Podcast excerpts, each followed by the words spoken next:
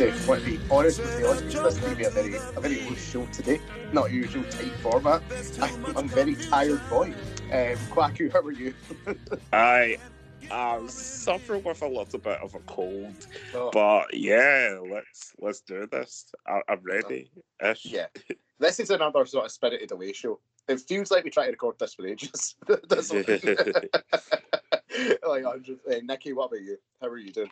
I'm good. I've just had some ice cream. I'm just in a good place right now. What's your flavour? What do you go for? Oh, I had a create your own. So there was Mars bar ice cream in it, vanilla ice cream, um, mini Skittles, no Smarties, toffee pieces, and toffee sauce. You were you were telling me you had an issue with the Smarties. I've just eaten all the toppings on. There's just loads of ice cream sitting there. That's that's simply not good enough, though. That's just simply not good enough. I've I'm a real mat, in fact. Right, so that's actually links in what I was going to say. So, Nikki, we're done with your ice cream story. Um, so basically, I was You were gonna- the, Shut reason, down. the reason I was so tired is because I was shooting yesterday. So what Uh, you're saying, Truffles, is that's nice. You're talking about you, but I'd rather talk about myself. Oh, that's, Is yeah, that that's what I was, that was Let's just go doing on to before you interrupted me. God, so rude, Nikki. But like, shooting yesterday, a great short film, really good people. Uh, Elliot Hannes, if you listen to the TV podcast, the Star Wars review, he's been on that before, was one of the actors in it. Uh, Scott Kerr, a really, really great crew involved as well. But I spent a shit ton of money on food yesterday, and one of the things I had to spend money on, we were in an ice cream shop, and I had to get the prop sundaes. Now, Scott and Elliot, God love them, very excited about the sundaes, but their belly was not as big as their appetite for Or were they, were they picking the expensive ones? No, like the sundaes were all the, the blanket price. You know what I mean? I think someone got a, a Kinder Bueno sundae, uh, someone got a brownie sundae, Nutella brownie sundae, um, but half of both are now sitting in my freezer. So, so I just remembered that there Mm. was, was when you said. So guess what I'm going to be tucking into after after we finish this is some Truffles. I, I, I'm always saying this as a concerned friend. Uh, knowing the way you rub people up the wrong way, I would definitely check that it's not another brownie. You, no one is shat in my sundae, Quacker. All right, no one is shat in sundae. no one is shat. Unless you're telling me that you previously have shat in one of my ice creams, then we're going to have some words. But Uh, can we move on? Django, Django, Django.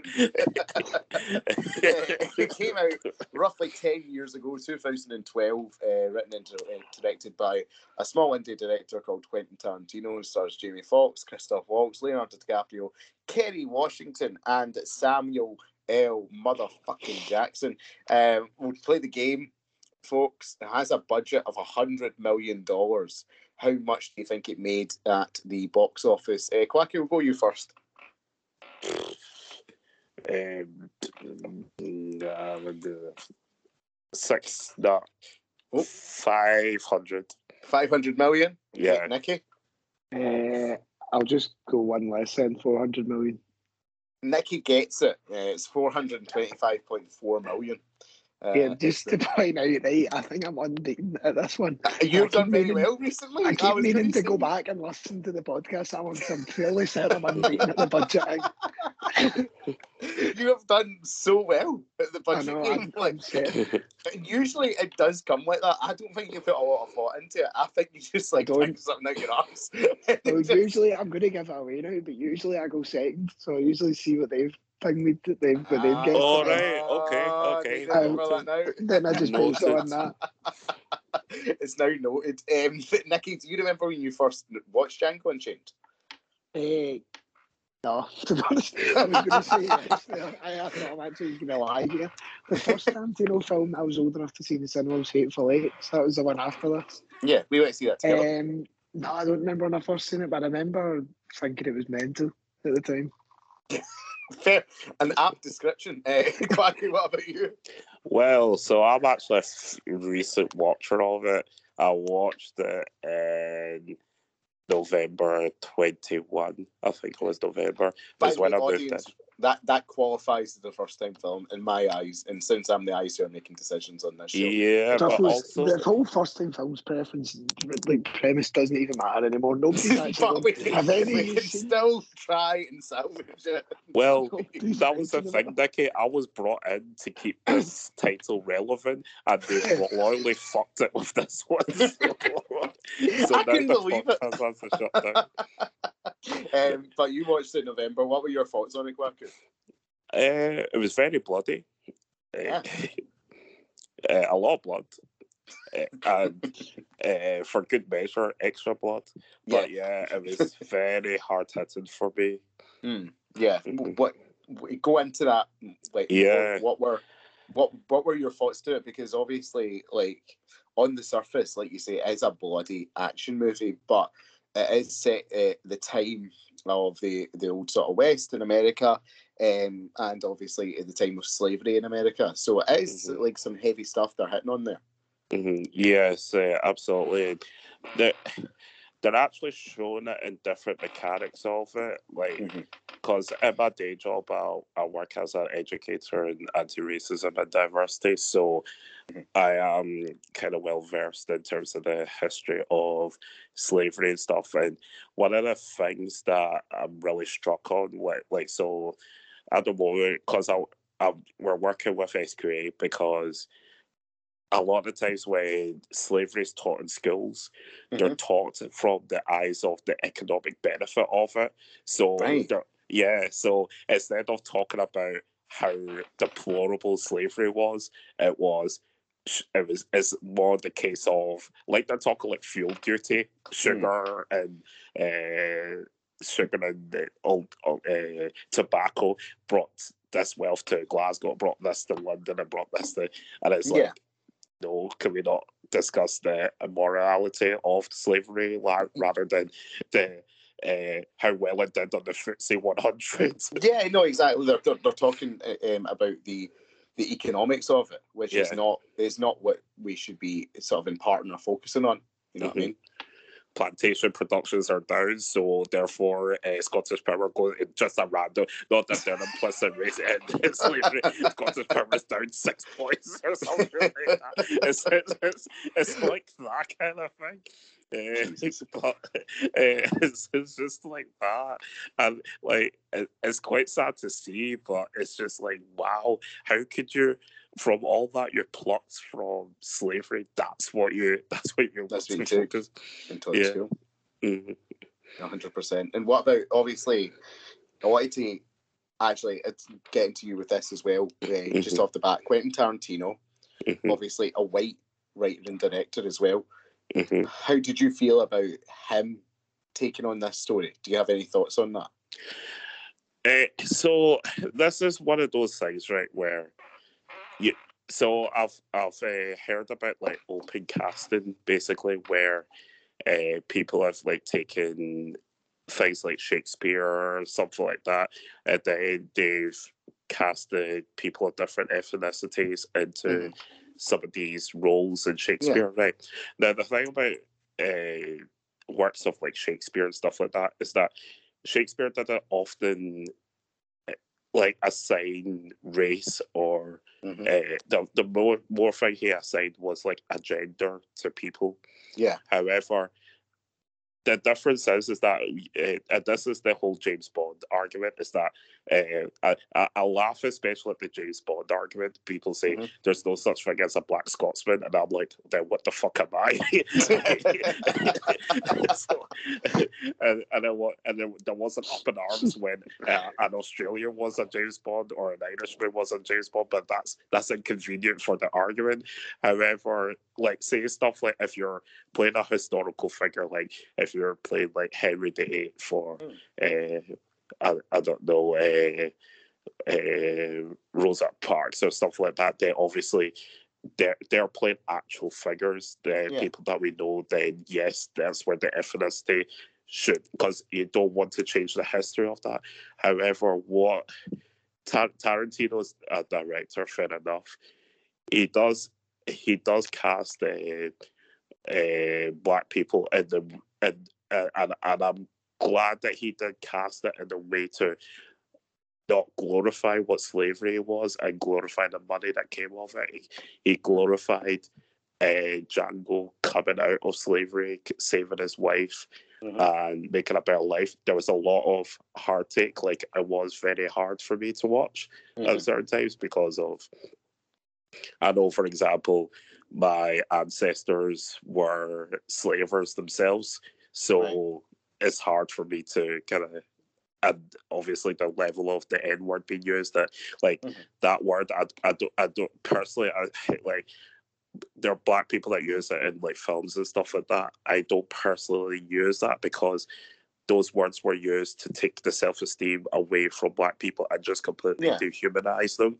So Mhm. I get that rappers and so on want to reclaim that word as theirs, but for me, it's just a no because it then creates the uh, it, it creates a culture where oh because this person said that in this movie I can just say it Yeah, No, I get it. I get it. Um, and obviously, like going past that, like you talked about the sort of glorification that Quentin Tarantino has of Django in this Mhm. movie. What did you think about the the character of Django, the way Jamie Foxx portrayed him? Like, were you a fan of it? Yeah, like Jamie, uh, he he did really well in the role and gets in the the way that he he was just carrying out uh, like like going from day to day in the business and the story of him trying to save his wife and stuff like that. He played it really well. He did suck me in a lot with the uh what like just the way he was going about with Schultz Yeah. and killing uh, slave owners and stuff. So I was really suckered into the story. Just so, I, I could have done with a little bit less blood splattering everywhere. Well, quite good. There's someone who actually agrees with you. Um, Nicky, Okay. I'll come at you on this. That man uh, being Will Smith, the Fresh Prince of Bel Air himself.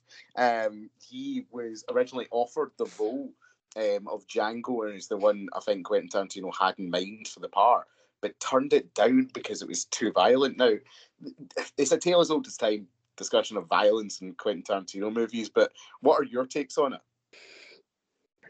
Listen, now I'm just going to be honest. I love violence in films. it's a hard um, track. It's a hard Nicky, like, Nicky's quite built. He likes violence. yeah, I'm, I'm pretty happy. The, I love the kneecapping bit and everything. I love it all. I Yeah. want. I just like like seem like a psycho saying this, but I just love violence in films. I love it. I love when they're shooting each other. I love pure drawn out bit things like that. It's brilliant.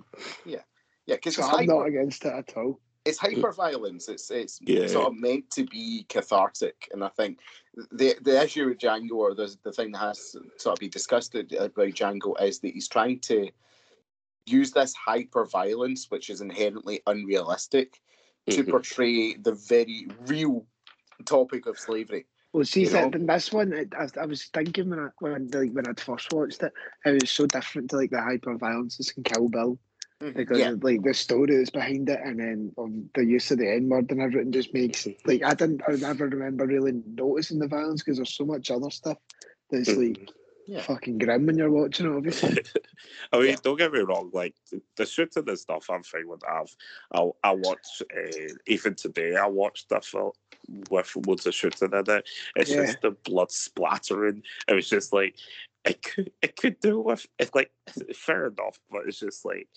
like when, when did you think enough was enough? well, do you know I'm going to tell the story that everyone tells, but I see the bit where Leonardo DiCaprio has the blood all over his hand. yeah, He like Mhm. smashes a glass. He actually did that. He did that in the real take. He wasn't supposed to smash the glass, and Mm. it's like cut his hand open, and he was smearing it on that girl's face and all that. And that's his actual blood. And then everyone told that story as if like, oh, it's amazing how dedicated he was. And I was like, that's fucking weird, man. Imagine like spreading your blood on somebody's face. I know because it was Katie Washington. It's like Whoever there's it a was bit, yeah, Kerry Washington. Surely there's a Yeah. bit where you're like, right, this isn't acting anymore, but just relax. It's enough. And this is the problem I have with method in drawing the line. And there's Oh, certain Jim people Carrey. hear, Jim Carrey hear and Jim Kaufman. Carrey and Jim and Andy, yeah, like Man in the Moon. And hear Too stories even much, to a lesser extent. Jerry Lawler Of said that he was friends with Andy Kaufman. He was like, it wasn't ever real. And Jim Carrey Yeah. was like trying to fight him and all that. And he was like, he was Ah, actually friends with him. Ah, Yeah. Exactly. But he was Yeah, Jerry there's a lot of was friends with him. Jerry Lawler, but like, But that- that's how ridiculous it is. Like Jim Carrey's fighting him because he thinks he is him, but that guy was actually his friend. So surely Yeah. you just want to talk to him. I think there's a lot of creators who think they have uh, what I like to call cinematic immunity, uh, where the rules of the, of everyone else do not apply uh, as long as you're making a movie, it's, it's, which is not true. It's like Um, that Norm Macdonald joke, Truffles, when he would say that he was gaining weight for a role. And if he'd said, people would say, What was the role? He said, You know, just think though someday need a big fat guy. but it- it's he right. just says for a movie, then that's it. People go, All right. we go back to the core point. Like it is, like I do think that DiCaprio is a fantastic villain here. Like he portrays that Oh, character. so good, doesn't he? He's so bad. good. Yeah, because he's he's de- despicable. Like he's a despicable, think, he's, I think he, evil. Drinky goes with his sister and that. That's obviously kind of hinted at, but Yes. Drinky. Yes, he's an incensed guy. Yeah, he's an Oh, incensed. man. But uh, again, maybe takes it too far. Really, Kwaku, what were? Did you have a performance? Obviously, we talked about Jamie Foxx there. That out of the supporting characters, like who was your favorite performance of the rest of the bunch? uh, Schultz uh, was a very Nice. like I did like the the the fact that he had a heart in himself, but he was a fair businessman. Hmm. So when he first of all got Django, although he killed uh, Django's owners and allowed the other uh, people enslaved uh, to uh, go and kill him, he still paid the seventy five dollars for Django. I know, and it's, it's fantastic because Nicky. It's a stark contrast. Christoph Waltz obviously came off, and Glorious Bastards was the thing sort of shot him into the stratosphere, and then he comes onto this a completely different character from Hans Landa. I think that's what really made him for me though, because he did two films and he was the complete opposite in both of them. The first one is like the most evil one guy ever, and then Django is so nice. Yeah. he's well, he's bad at the start and then he gets nice, I suppose. And he is a bounty hunter. And the other thing Yeah. I just said he's nice, he is actually killing people for money. and he won. He won obviously. But he's on our guy's side, so that's all that matters. he won the Oscar for this. Christoph Waltz, uh, Best Supporting Actor. Uh, the other uh, Oscar that this movie got uh, was for Best Original Screenplay uh, for Mr. Quentin Tarantino. So uh, Christoph Waltz up there, one of the. Uh, he had a really good run. I think it's probably one of the best uh, supporting acting runs we've seen. He does weird films time. now though, he's always in Yeah. like just rubbish films. Yeah. Sorry. I agree. He has not had. He's not had a, a good hit. In fact, I want to have a wee look. Like, let's see what he's done He was, in, he was in James Bond. He was in a film recently that got panned, I'm sure. Um, he's going to be in the new Pinocchio. Um, oh, he was in the French Dispatch. To be fair, and I loved that movie. So, um, I I'm a, just don't like big- Wes Anderson films, I've decided. I am not the biggest Wes Anderson fan. It's just always like, look at this, it's symmetrical. Like, "Ah, but what's No. actually happening? Nothing. Well, that's maybe the difference with French Dispatch, is what I'd say. Um, the story structure is really smart in it, and I love it. I It's honestly, got one of those big daft casts that I don't like as well. you have an issue with Big Daft Cast, but then you look at this movie and it's a Big Daft Cast. It's not though. Like at the time, Kerry Washington, I didn't, I'd never seen her in anything. She wasn't like these names that it's just like pure A-listers. Tarantino's taking people that maybe weren't at the top yet, and then they became that, which she is Okay. Okay, okay, okay. It's up to you. You can put your caveats on your Big Daft Cast argument, but there's holes to be poked there, and I will poke them eventually. I will So you need to prepare your argument against me. I'm just saying that I will I will free at some point. I take your eh, time. Kwaku, did you have a, a favourite moment in this movie? Or it has to be the ending for me, just Yeah. when he rides out with his uh, rides out with his wife, finally kills all the people at Calvin's ranch, uh, in another bloody scene. but it's just the final bit because you you see what Django goes through when he's captured by Calvin's men, uh, and henchmen and stuff, and that scene of him almost getting castrated was just horrific to look at. Mm-hmm. I, I can never think of Well, I'm sure th- I, I, I would have wanted to tempt fate, but I couldn't think of anything worse to happen to someone as they, Yeah, they're being dangled like that. Oh, I. Don't dear. tempt fate. Come on. I know. If I know. I'm conscious how I say Touch that with wood. Nicky because Nicky will be like, uh, "Hold my ice cream." Look, quite quick, just uh, wait. What did you make? You mentioned Stephen, um, like who is um, Samuel Jackson's character. he? He's the what? Like, what did you think of the Stephen character in this? The the butler as in uh, Calvin's Yeah. butler. Yeah. Uh, so, uh, like that is actually historically true. So, Mm-hmm. what would happen is that, um, like slave masters would hire, uh, like uh, somebody to do their bidding for them, and it could be a black person themselves. And the thing is, though, they're because the the way that uh, slave people are uh, sl- people enslaved are just taken out from all elements of outside world and everything, so they are brainwashed and doctored into doing everything the slave master do. However, a lot of times you had uh, enslaved people that would rebel against them and uh, basically fight away from their master, but. Uh, to counter that, uh, slave patrol officers were then formed to basically uh, patrol people and back into slavery. And if you actually look at the slave patrol officer badge, it is actually the foundations of what the police were. The foundations of the police came from slave patrollers. Uh, yeah, you look at the US. Uh, if you look at standard US police sheriff's badge, it's the exact same shape as a slave patrol badge uh, from back then. Interesting. Fuck, Yeah. didn't know that. Didn't Yeah. know that. No, there's a lot that can be said on that. I think um, about the the nature of policing and uh, it, it, its core. oh, my class did. Yeah, we'll get- they we'll- went in. we'll get into that. It's interesting when you talk about like going back to that teaching and how we teach race in schools. And I remember my Mhm. brief stint as a high school English teacher. I went in and I was being a higher class and I was like, Oh, what are you teaching them? This was the class I was going to be observing, fifth Yeah. year class. And they're like, Oh, we're teaching them uh, get out for their higher.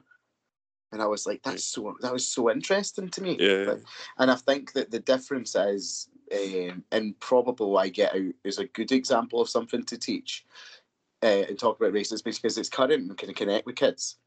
You know what I mean? It is it's current to the issues, but also it allows you to talk about those historical issues in a very real way Mhm. that they can you know they can relate to as well. I don't know what you think of that.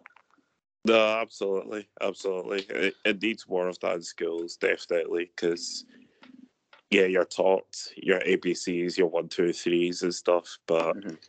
uh, you're also taught very specific things that were conditioned to be taught, but there's never be eh, there's more there should be more scope for critical thinking in education, really, Hmm. and it just like a lot of the stuff that I know is all self research and self self talk kind of thing. Like I've just gone out my own back kind of thing, Nice. and that's all. What uh, and I've got a degree, and even people with history degrees, like they, a lot would say, I, I, I never got taught about uh, like Slavery. slavery. or anything. Yeah, Exactly. And like you say, like I remember I did history first first year of uni. Mhm. and whenever slavery was touched on in that bit, like because of the Mm. time period, again it was due to the economics. Mhm. You know, so it's the I exact did. same. I did the higher history and an advanced higher history, and it was barely ever spoken about. yeah. Yeah. There you exactly. go. Ever. You I know, bet not you- really even you spoken. talked ever. about I the don't war. remember. You yeah, talked about the but war, you yeah. talked about Nazis every year. Talked about World War One and World War Two every time you were there, from third year to sixth year. Mhm. Yeah, But you never exactly. spoke about slavery. I didn't know until like three years ago that well, the streets in Glasgow are named after slave traders and slave Yeah. owners. Oh yeah. And, you, Yeah. and it's a place that you've lived your whole life and you just don't get taught about it. It's something they don't want to talk about. You know what I mean? And it's um, it- it's something quacker. I think what you're doing and the work you do. Obviously, you're talking about your day job there. That's that's really important to try and change that. Yeah. because we've seen a lot of bills in America, like Florida now has the "Don't Say Gay" uh, bill as well. Like they're talking about, like they're not allowed to talk about that in schools. And I know that there's Mm.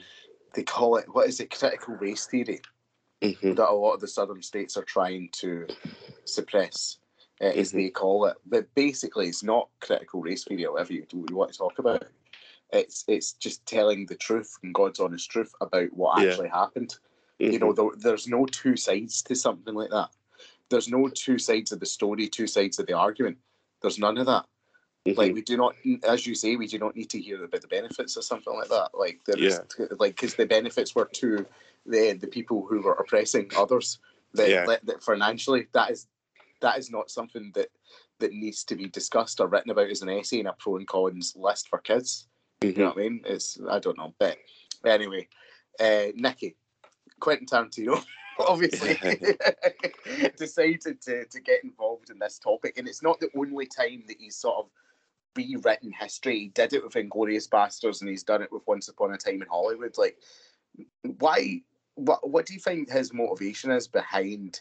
taking these specific sort of time periods in history and try to put his own stamp on them, like and sort of change stories like in this way. I know, I don't really know why, but I think after he'd done Inglorious Bastards, it then became a bit of a thing, didn't it?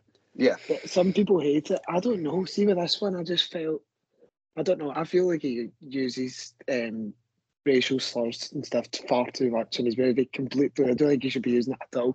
And when I first watched Pulp Fiction, it felt weird because he'd put himself in the role where the guy's saying the N word. Yeah. And I was, it just felt like he'd done that so he could say it. Yeah. And then with this, then because he went on to this, I was like, it just, I don't know, a bit of me felt, is he just trying to, I, I don't know, I can't get my words out in regards to what I thought, but it Yeah. just felt weird. It felt weird to go back, especially for a white man to go back and rewrite history like that, because that's what I thought earlier on when Kawaki was saying about the, could talk about the economics of of slavery. It's hard when this is obviously Quentin Tarantino's a white guy, and it was the Weinsteins that made it. It was a, a white production company, so even though as he is obviously trying to tell stories, it's still him that's profiting from it and stuff. Mhm. That's what Exactly. feels a bit uncomfortable about it. Because then I thought, when you mentioned Get Out, it's obviously by Jordan Peele, who's a, a black director, so things are changing. Yeah, exactly. hundred percent. And I think that's the way it should be. I can't wait. Glad you brought up Jordan Peele. I can't did we watch the trailer for his next Oh, movie? did you did you hear it about Daniel Kaluuya during the week? Wait, what happened? No. Oh mate, it's fucking mental. He's like got this person. It's like a. It's called a life strategist, right? And she's called like Air Holiness or something like that. Hold on, I'm trying to find what her name is because it's something What? ridiculous. What the fuck? Um, life strategist. Here it is. Mm, I can't- Daniel Cole Oh yeah, it always struck me Air as a Holiness. So he's got a life strategist, and he's like sacked all his product, all his um, agents, his managers, everyone. He's like sacked everyone, and he had her on the on the set of Nope, and apparently she was causing issues. really. Yeah. It's mental though, because Daniel Kaluuya seems like he's kind of got it down. And Yeah. this, it's so weird. She's that's what she calls herself, a life strategist, and then said she's not granted interviews for him at this time and stuff. It seems like I don't know. Maybe, maybe, maybe he's just in love with the last. Maybe it's a Yoko Ono situation. Yeah. You know what I mean? It sounds it sounds like a Yoko situation. Honestly, does. You know what I mean? That- to, to me, it doesn't sound like he's part of a cult or something like that. But see, all this, all the the articles that I read during the week, they're now away. And I've looked on to try and find about. There's one here I'm reading. Insiders worry about actual. Uh, That's the one Kaluuya's that that's just read as well. aye. Yeah, like stuff like That's that. mad though, isn't it? And I really, No, really like yeah, Daniel okay, Kaluuya. He's also a guy in his early thirties, so he's still young. You know what I mean? Like, he's- hmm, bizarre, very bizarre indeed. Anyway, back to Django. Uh, I'm interested to know because obviously we take the piss, but you've not seen an ample amount of films. I'd probably describe it. said about the violence when you said about the violence. I thought, have you seen many other? Have you seen many Tarantino films? no, that's what I was going to ask. Like, Because they how- are mentally fucking violent, aren't they? How many Tarantino movies have you seen? Is this the only one? Uh, honestly, I couldn't tell you. Uh, Okay. Let me look. You can let me look. so I- you don't tell anyone. Let me look through a list of his films. We'll, we'll run, I'll run them through for you right now. Reservoir Dogs. Have you seen that? Pulp No. Fiction, Pulp Fiction. No, Jackie Jack- Brown. no, Kill Bill. What's next? Volume one and two. no, Inglorious Bastards. Oh No. no, from the Death Proof. the other one? no, That doesn't even count, does it? He's not seen Death Proof. I'm telling you right now. Uh, the Hateful Eight. no, Once Never upon a time in Inglorious Hollywood. Bastards. No. no. Well, okay. This should help you then. My next segment is what a segment I like to call put Nikki on the spot. Oh, Jesus. I would like you to rank for me every Quentin Tarantino film Oh, in your opinion. Now, to make it fair for you and to give you a bit of time, I'll do it on the spot just now. All right. no, I'll go first. I'll go first. You want to go first? All right, I'll let you go Yeah. first. I thought you would do your usual. Uh, uh, sort of we go, but office we go from back to front. I want, yeah, start the worst. So last, Tar- Death Proof, obviously. Okay. Right? Second worst, Hateful Eight. Okay, Third, Jackie Brown, just 'cause I've only seen it once. And I've, okay. But Jackie Brown is it. a very good movie. I have to, has to said. Eh, oh, this is where it gets hard now. So Uh-huh. next is probably Django. Okay, cool. Then Mhm. both Kill Bills. So Nicky is now gone uh, from the podcast again. He's Um, fired for the second time. Then Reservoir Dogs. And then I've only got two left on it. yeah, yeah. Then Reservoir Dogs, Pulp, Pulp Fi- Fiction, and Glorious Bastards first. Did you mention Once Upon a Time in Hollywood? Just put that after Kill Bill. Oh fuck! Eh, that can go before Kill Bill and push Kill Bill back a bit. No, actually, Okay. Kill Bill's in front of Once Upon a Time in Hollywood.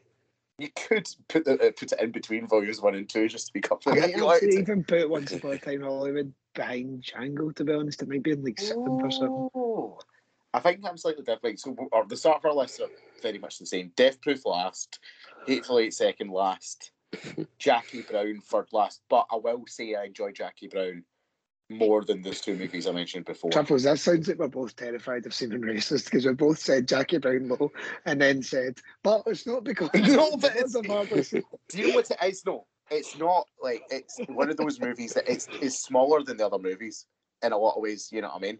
And it's the good. least Anyway, keep going with the list. I was just, I was just trying to make you uncomfortable. right. Django, then, because I've never been the biggest fan of it. Um, Reservoir Dogs. Reservoir Dogs was high for me. It's still a, it's then Pulp Fiction for me. No, actually no, that'd be ridiculous. Then Once Upon a Time in Hollywood, then Pulp Fiction, Inglorious Bastards, and then Kill Bill at the top for me. Obviously, is my ranking. I'll put them out That's a social good to see which was which of us gets uh, slandered the least. Um, would be the See, for years, Pulp Fiction was my favourite, but now I've just seen it that once. It's became Inglorious Bastards. Yeah, well, I think Inglorious Quacker. I would And if you say Pulp Fiction's your favourite, you get your slagged off, man. Yeah, yeah. Do you remember, Nicky? Can you tell me the story about when you uh, bought the Pulp Fiction DVD What's that story? and then at that wee shop and what the person said to you? Oh no, that wasn't Pulp Fiction. That was Batman the animated series. What was it? Right, okay. Uh, Okay, it still Batman, seems like the a good animated segue. series. Go for it. it's like obviously one of the biggest series of all time, and I took it up to the guy at HMV, and he went, "Oh, what a find! Great!" Makes you laugh every time. and I was so happy as. And I told him, he was like, "That's all it is." It's so funny. popular. He was like, great. What? He was like, at, he was like at the front facing the door. Do you know why I got confused? Because I think I compared it to that's like going to fu- fu- bringing Pulp Fiction up and just like, oh, have you seen that? Like, oh, not a lot of people Yeah. have seen that movie. I think someone said that to me actually. I think someone said tried to explain Pulp Fiction to me once, and maybe that's a burned the memories in two. I'm Do pretty you know, sure. you've actually said that, I now do remember when I first seen Django because I remember getting it as a DVD at Christmas. oh, that's lovely. I actually watched it for the first time over at Christmas. I think I Because it was, it as well. it was at a time when I was a Tarantino fan, but I wasn't old enough to go and see it. Right, that's that's nice. Oh, A sweet what, a, spot. what a lovely time. Now, there Then is something that, see I- a needs to be. film and it was. Sorry, on you go. there needs to be something that has to be discussed.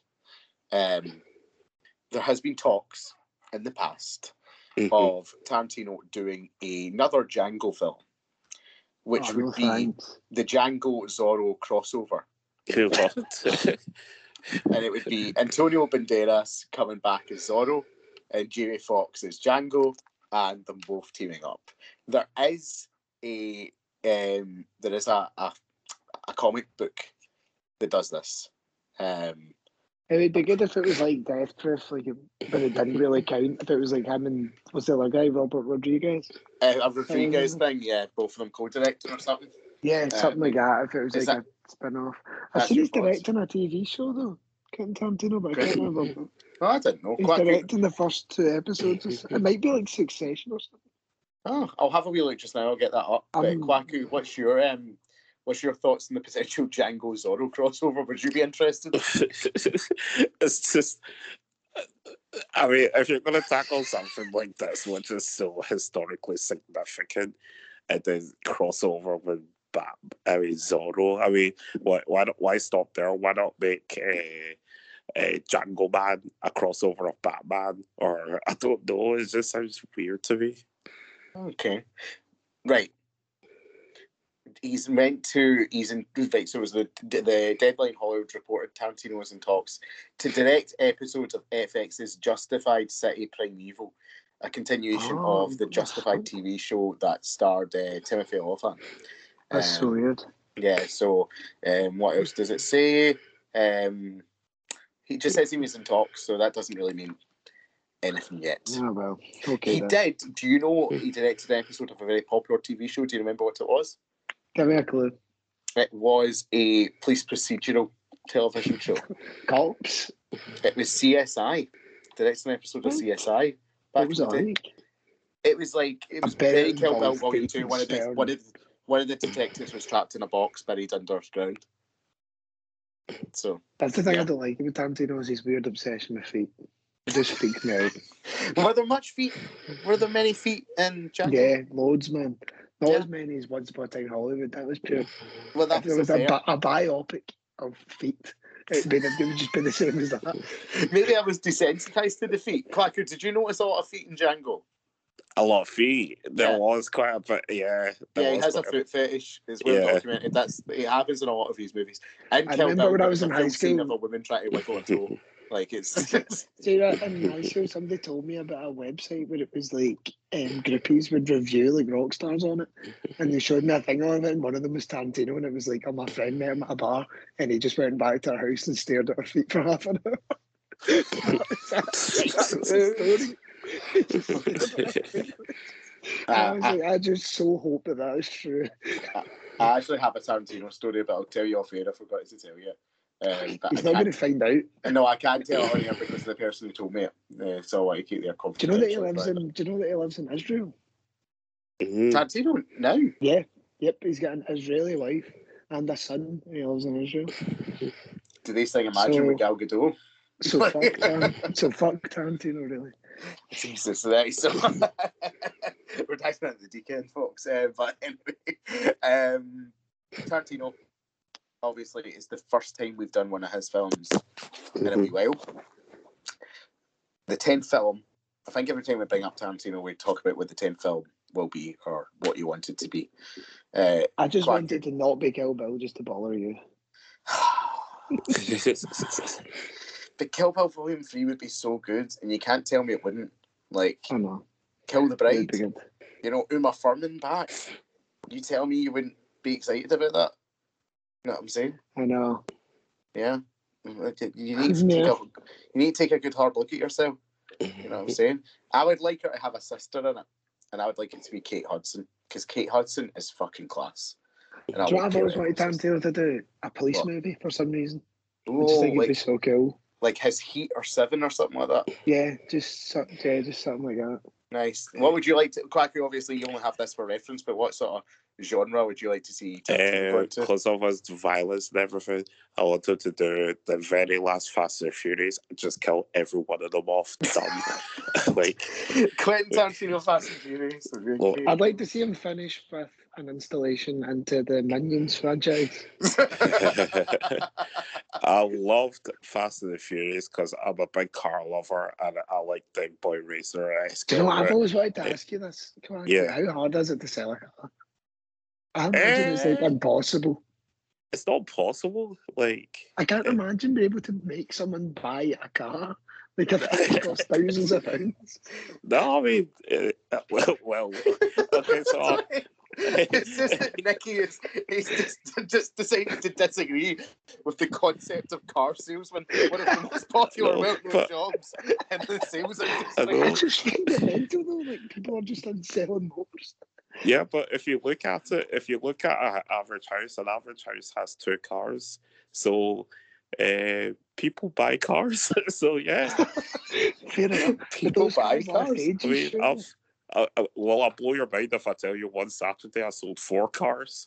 That's, Eh. well, that's the thing, because my girlfriend's brother works in a, in a car sales place. Yeah. And then he was saying people sell like four cars in a day, and that I was like, that Yeah. sounds absurd. Like I was, I was able to sell a car a day at least. I have a That's question mental. actually following up from that about your old about your old job. Um, I have an issue with car adverts at the cinema because my theory is not only are they wasting my time, but they're also fucking useless. Has anyone, in your experience, ever came up to you to buy a car and says, "I saw it at the cinema and I wanted to"? No, it"? so right, okay, so on that, right, so people they wouldn't say specifically they saw because of a specific advert or whatever. However, like so when the Ford Mustang Mach-E, the electric car launched, right, I was the Mach-E specialist and they made me just the specialist because I was the only one interested in cars. Uh, funnily enough, everyone that works in the car industry hates cars. I was this weird anomaly that loves cars and I worked there, right? uh, so they made me the electric vehicle specialist selling the Mach-E now. When we got our demonstrator Mach-E in, we uh, I came into the office to th- over 13 queries on the car. Uh, and I had That's to send the whole day. I spent sending videos to each and every one of them the whole day. I couldn't sell anything else. I had to just focus on that. And I had people coming out for test drives and stuff. I ended up selling eight of the damn things, uh, ranging their prices range from forty three grand up to sixty eight grand Hmm. uh, value. So I sold eight of them. Uh, but yeah, the Mach-E was everywhere in adverts, and I even took like so as part of product knowledge and um, being a hooligan, I took the car home a couple of times just to get to know my product. And I remember coming, uh, so I went to my local Morrison's and I parked the car, went and done my shopping, and coming out, there were six people standing around the damn thing. And it was, it, was, it was that awkward thing of do I go up and then it's like I'm pure flashing with my because this car I had was fifty six grand in value. Oh. like do I, do I, do I, uh, more Yeah. more money than I can ever think about. Uh, do I go up and pretend that I'm the big shot with and then open up the electric uh, boot or something? But, Fascinating.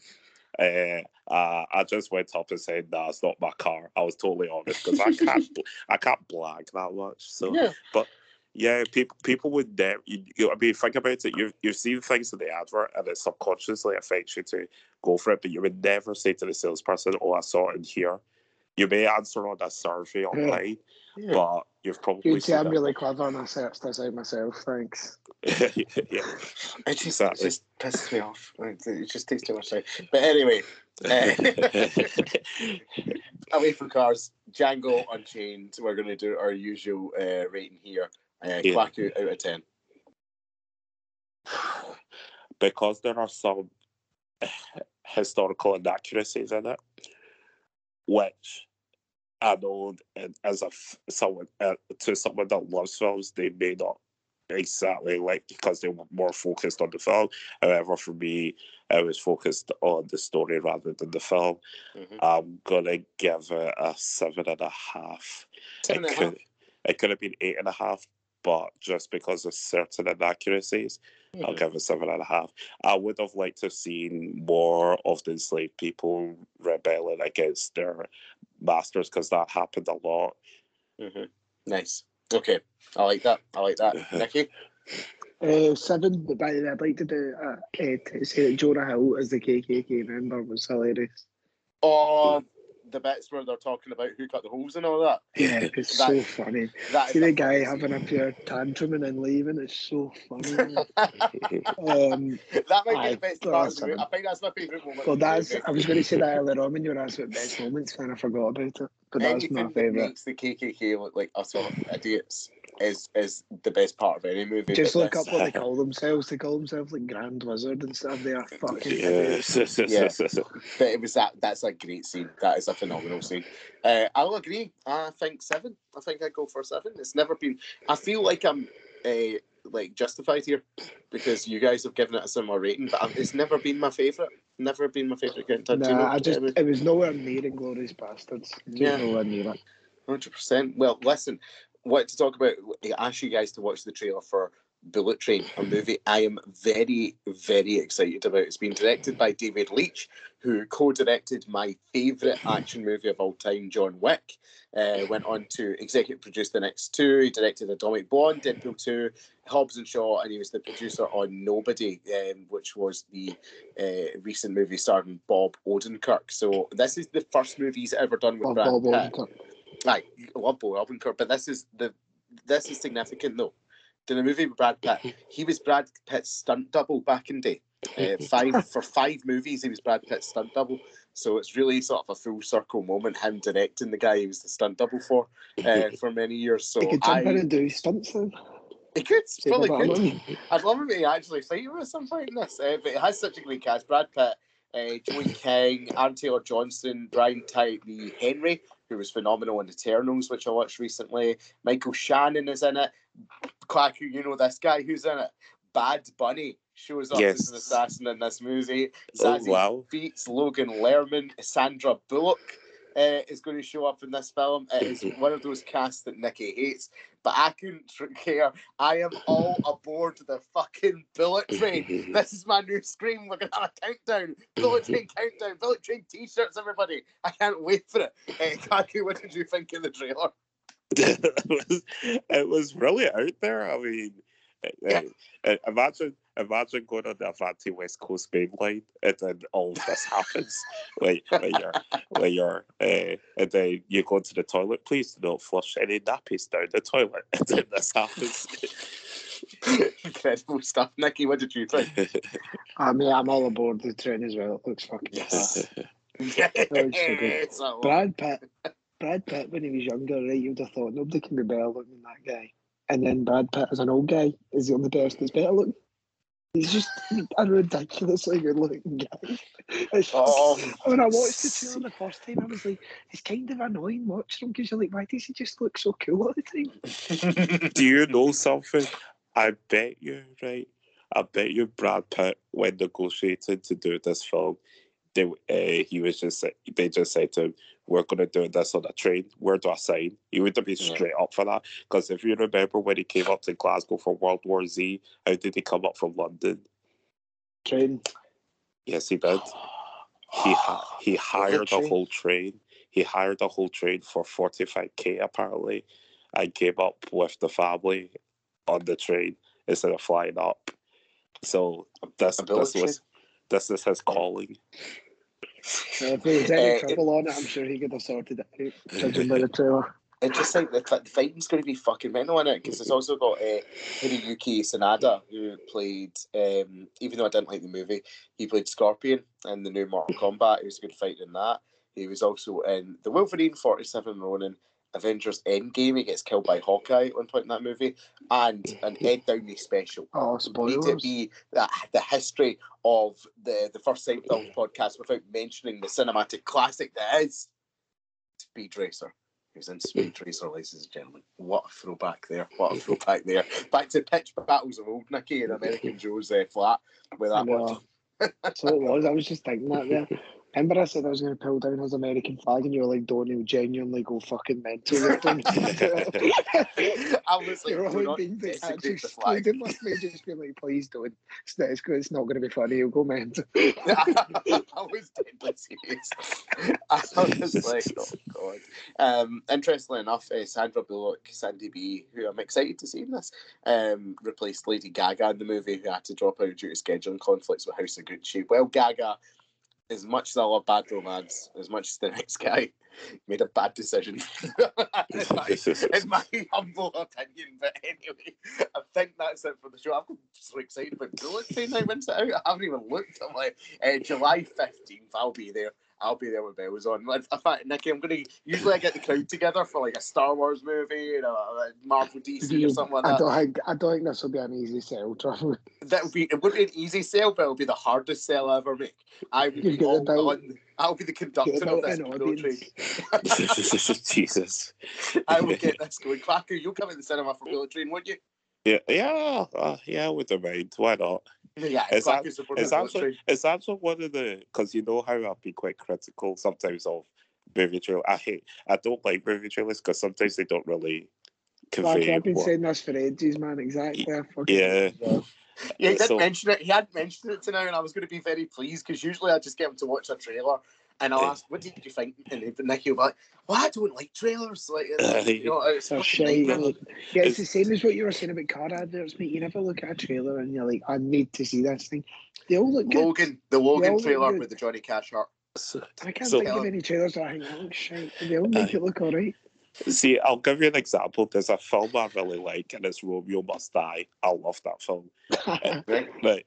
Um, um, I've managed to convince my girlfriend to watch with me, and uh, asked her, Alex, watch, uh, watch the trailer. And she watched the trailer, and then I watched it myself. I was like, "No, that looks shit. I was like, wait, no, I like the film.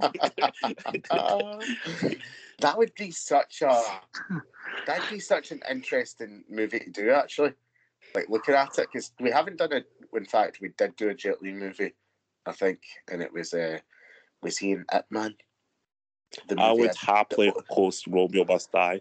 I know the lines to I I could direct that film again. on. In Just like coming to in it as well. Uh, that was. Have- have any of you seen that film? For a death. I, I haven't seen it, so I'd be up for it. Oh, it's so I'd really- I, I'd I like the story. I like the Yeah. story. It, it's not well received everywhere, but I do like the story. And there is some violence, but not as much blood. So so you were you were very pleased. Uh, I'm the anti- pleased. I'm pleased. anti-violence Kwaku. I, I Um, just like the underground gangster stuff, like the proper organized gangster crime stuff. That it is like uh, one night from Paul Shields and another night from Mira Hill. They come together and say like, "You want fucking Oh. scrap?" It's a good back. cast outside those two as well. Delroy Lindo, who I liked in um, uh, The Five Bloods, the Spike Lee movie. Uh-huh. Um, DMX is it. DMX, yeah. And Anthony Anderson. I can't Yes. imagine he plays a hard. Does he play a hard ass or is he? So it he plays one of the main gangsters' henchmen, uh, but Right. He's a parody of himself. That's the thing. So he's just so funny throughout it. And you, you do see glimpses of him being mean, but you just laugh at him the whole time. And Anthony Anderson does this great thing of he can make himself look stupid, but still comes out as a star. I love him. I'm a big Blackish fan. Um, Yeah. So, um, yeah, looking forward to the last season that. But anyway, I'm going to wrap up the show. Kwaku, thank you very much again for your appearance on this podcast network. Anytime. And considering I quit ESSR today, the only podcast network I'll soon appear on with you, uh, Nikki. Until I get fired again. Until you get fired from here or, or get fired. Basically, it's a, a race to see who fires you first, me or Stevie. Uh, It'll be you. You've already fired me three times. I know, but mine's never stick. Uh, Nikki, how are you? good show. You enjoy your show, Nikki? Yeah, I had a great time, thanks. Yeah, good, good, good. Well, listen, all right. Next time we will be back with either Tombstone or Brokeback Mountain, two very different movies. Romeo must But- die. yeah, Romeo must die. Romeo must die eventually. He will Romeo die, must die. not right now. Anyway, Romeo must die. It's, it's goodbye from me. It's good from the others. He's still alive. He must die.